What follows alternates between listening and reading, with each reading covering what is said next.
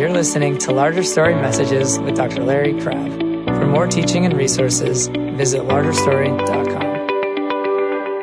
Father, we're grateful that we have the confidence of knowing that the Lord Jesus is with us, and whatever He does in our lives, done well. We have the confidence of knowing that He loves us, that He's omnipotent,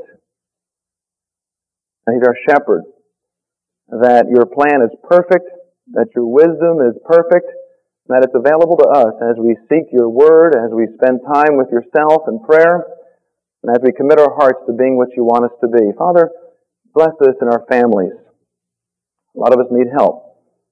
We want to be more of what you want us to be. And use these sessions, what has been said throughout this week, use them, Father, in accordance with your purpose to build us up in the Lord Jesus and to make us uh, more of what you want us to be. Bless the hour, we pray. In Jesus' name, amen. We're going to talk about children. Take your Bibles and look at one verse with me. Proverbs 22. And you're expecting me to read verse 6, but I'm going to read verse 15. Proverbs 22. Just one verse, verse 15. The verse reads like this.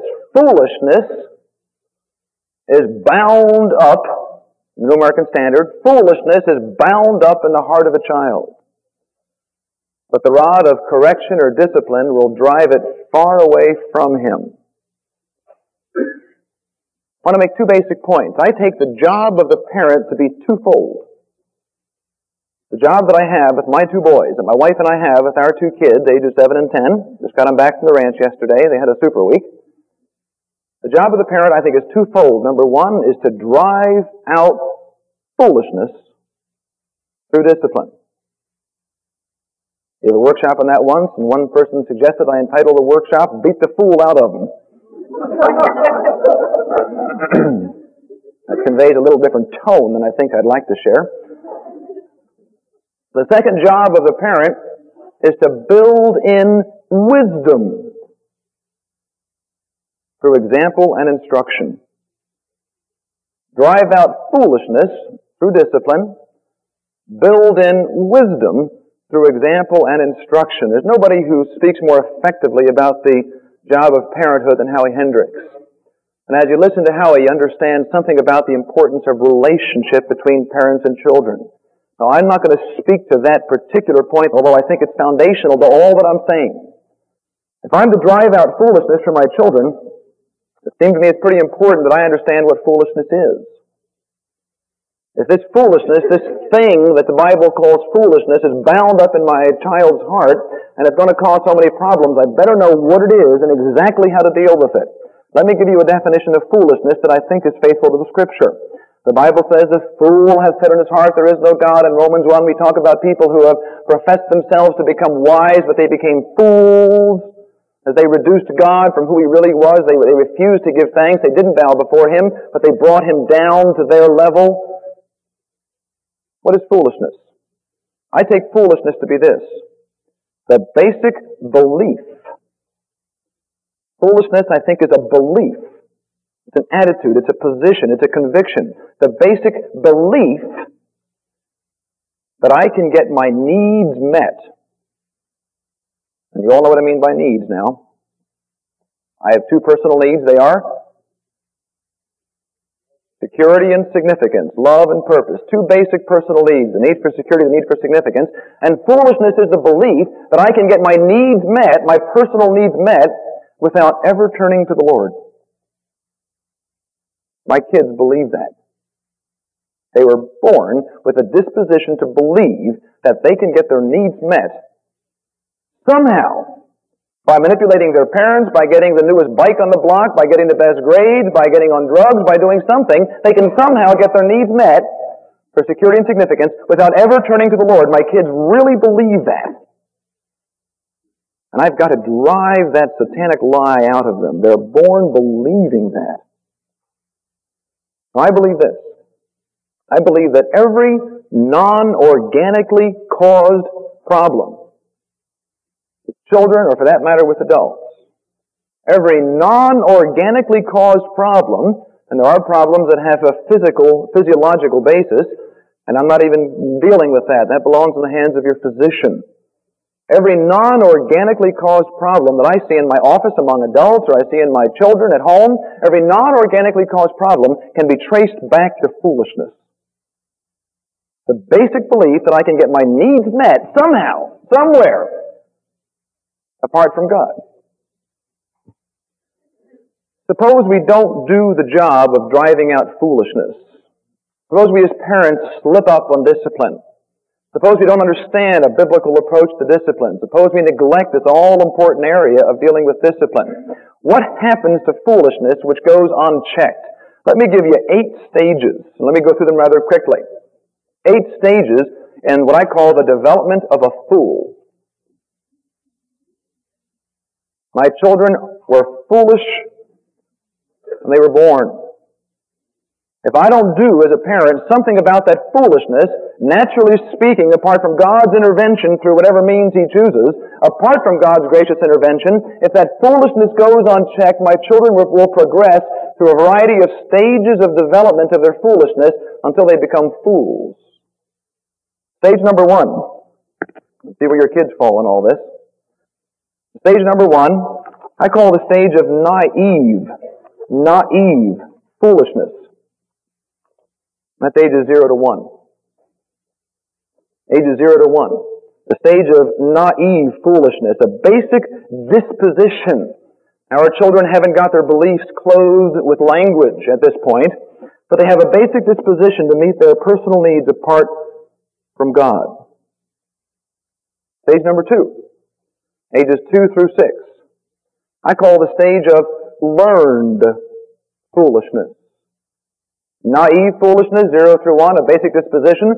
Stage 2, the stage of learned foolishness, ages 2 through 6. And you often heard psychologists say things like it's the first uh, four, five, six years that are critical in character formation. That, that's usually overstressed, I think, because I think that leaves out the power of God at any age. Yet I do believe, I do believe that in the first five or six years, that our kids do pick up a certain basic direction as to what they think is going to meet their needs. I enter the world thinking that I need to find some way to meet my needs for security and significance. I do not naturally seek after God. My sin nature prevents that. There's none that seeketh after God, no, not one. And so rather than seeking after God, I look around and try to find some way to get my needs met apart from God. Let's see. Dad talks a lot about how much money he makes. So maybe the way to really become a significant human being is if you achieve. Mother is very, very vain, spends hours in front of the mirror. Maybe the way to become secure is to get notice. And ages 2 through 6, our children pick up certain ideas. Exodus 34 7 says that the sins of the fathers are passed on to children of the third and fourth generation. I believe that's a psychological inheritance. And I believe that whatever I'm really living for, you see, we can prate all we want about living for the Lord and glorifying Him and our lives are committed to Him and all the rest of it, but a lot of us talk the language real well and there's certain evidence of it in our lives, but way down deep what I'm really after is making the buck or getting noticed or getting my husband to change or getting the neighbors to think well of me or getting my own way. And when the church goes in a direction that I don't really care for in a particular way, not a doctrinal problem, but maybe a scheduling problem, and I get mad about it, and I get all irritated. Why am I mad? I have a blocked goal. What's my goal? To get my church to go my way. What do I believe is the basis of significance to get my way? What do my kids learn? The same thing. Couldn't say that all again. I'm not sure what I said. Ages 2 through 6. Learned foolishness. Ages 7 through 12, the third stage, stage that I call practiced practiced foolishness. It's interesting to do a little bit of self-analysis. I don't encourage too much introspection. I do far too much of it, and that's why I get depressed a lot. But as I look back at my own situation as a youngster, raised in a Christian home, fine, strong Christian home, godly parents, and all here who share that blessing are grateful to God every day for it. Yet Satan makes inroads even in godly homes. Because I've got a foolish nature that's looking for some way to meet needs apart from God. And I'll find some way. Satan will come up with something that I'll believe, that I'll look for. I have an older brother. He's four and a half years my senior. And Bill is very mechanical. Bill is very good with his hands and wrenches and he can fix things and he's very, very good. And I'm, I'm a thorough-going klutz when it comes to mechanics. When our washing machine breaks, you know, and my wife says, Larry, guess what? The washing machine is broken. But all I can do is go over and lay my hands on it and say, heal!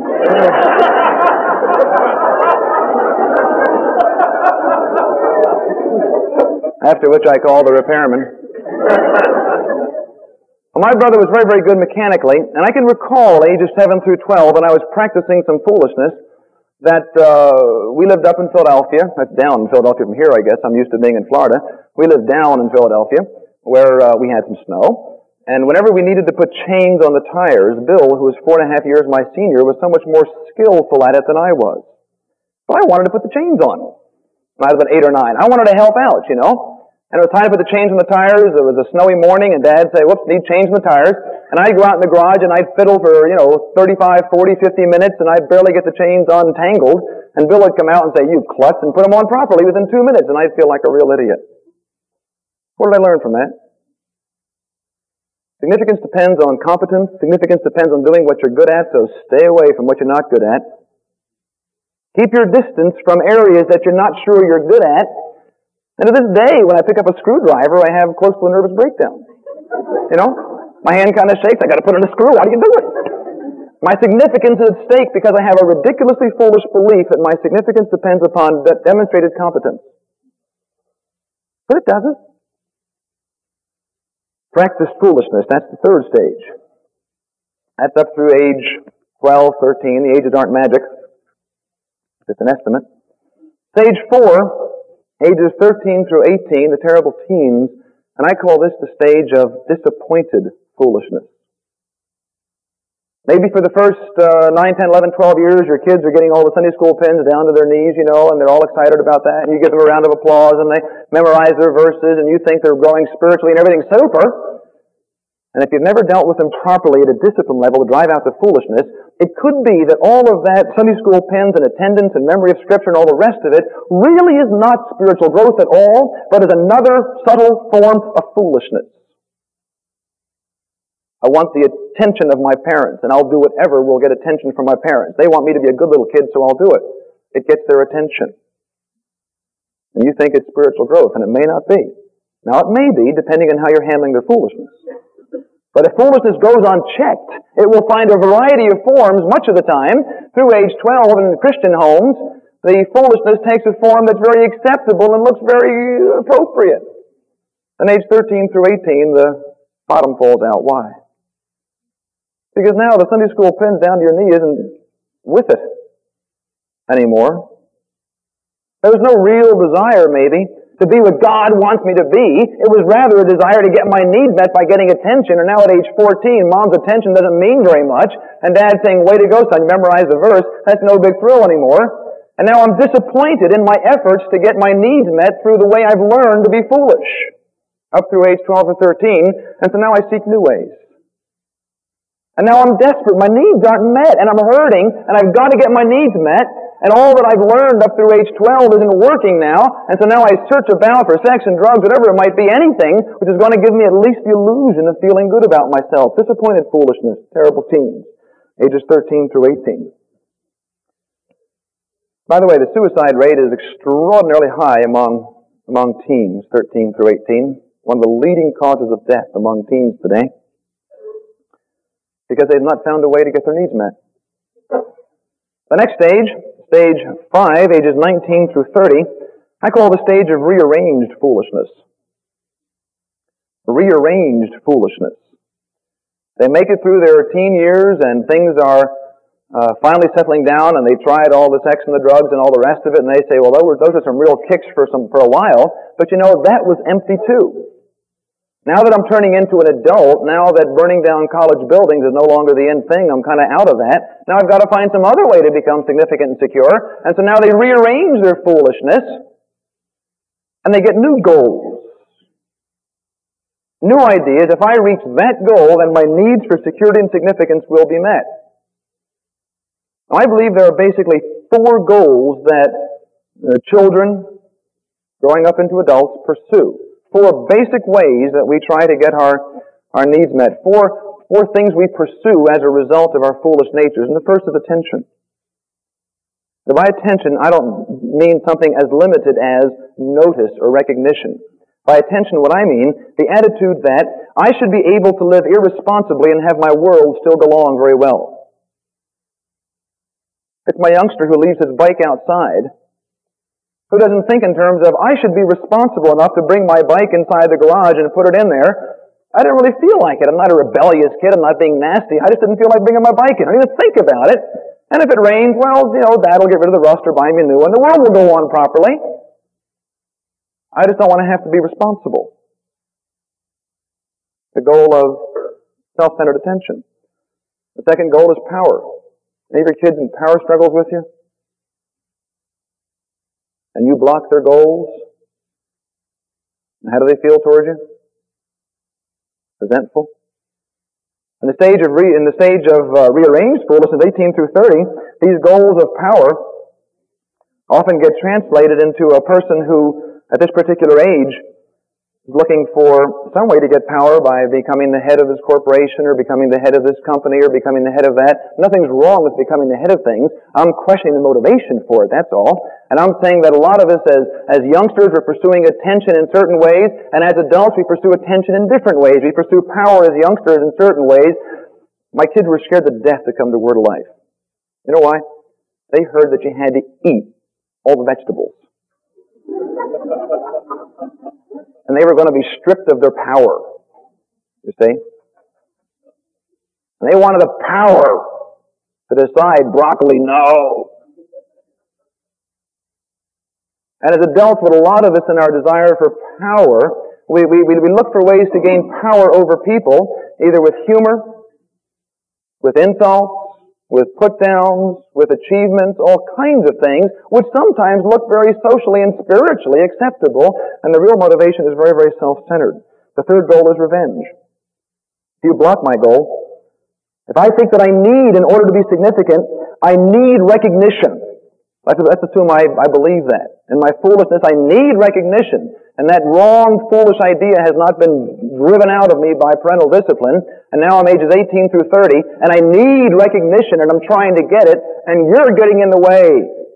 You won't recognize me as being as super as I am. And that makes me mad. Now what do I pursue? The goal of getting even with you. And look for some way to put you down.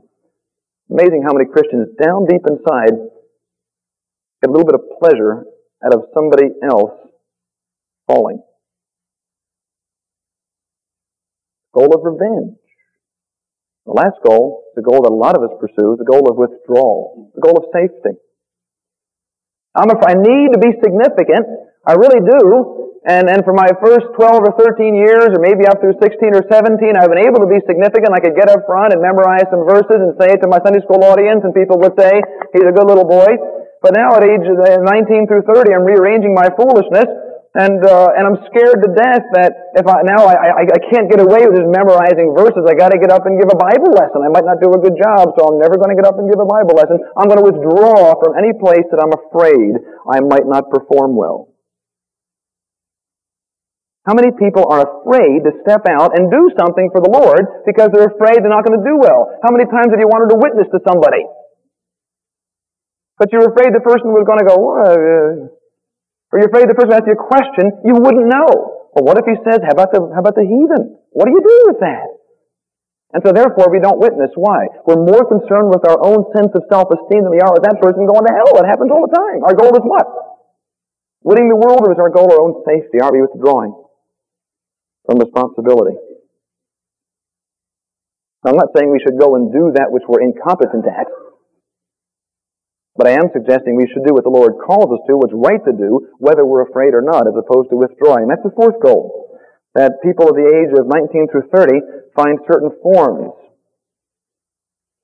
It's interesting, the, one of the greatest diseases that I see among people in the 19 through 30 rearranged foolishness stage is the problem of people who have difficulty in committing themselves to anything people that cannot find a vocational direction, the people that are afraid to get married, the people that are afraid to make any kind of commitments. Why? Because they're basically afraid they're going to fail.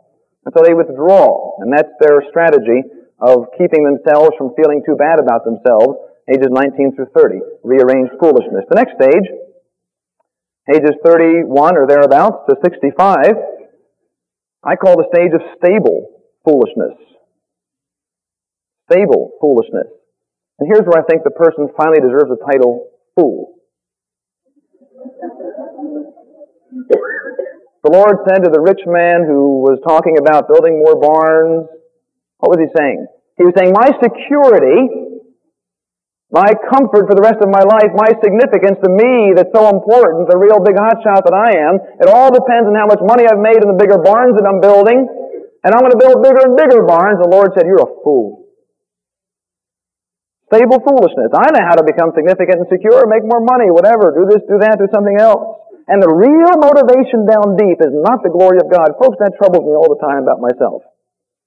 When I have my real honest moments, and I sit down and reflect, and I say, what do I really write books for? What do I really do this and that for? You know what I'm aware of, and anybody who's honest is aware of it. I'm aware of very mixed motivation. There's some motivation in me that I think is right. The Lord's done a work in me as He has in you. And I love the Lord and I want His glory and I, and I, I want to minister to y'all because of Him and I want to help in some ways and I write because I want to bring glory to God, but I also find within me some other things some other desires, by the way, don't get hung up on that. Don't get hung up on that. If you sit around and wait for your motivation to be pure before you do something, you'll never do anything. The only way to get your motivation pure, if, I, if you want to really get me to help you get your motivation pure, I've got to kill you so you can be glorified, then you're perfect. the only therapy that makes you perfect, you know. Short of that, my motivation is always suspect. A man who was a preacher that I really admired once said to me, uh, I, I said to him as he was getting up to preach, I said, how do you get up to preach with your motivation pure? He said, I don't know. I said, come on. He said, no. My motivation is always mixed. I said, well, what do you do? He says, I take the sinful wreck that I am, knowing my motivation is mixed, and I say, Lord, here's the mess. I yield myself to you. If you can use somebody who's as mixed up as I am, but who loves you like I do, I'm available. And then he gets up with no thought of his own worthiness, and he ministers in the name of Christ, and God honors that.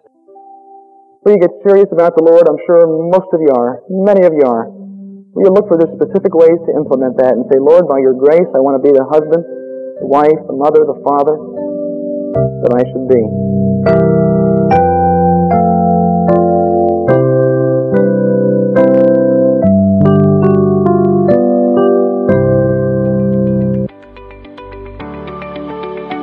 Thanks for listening to Larger Story Messages with Dr. Larry Crabb. To learn more, visit largerstory.com.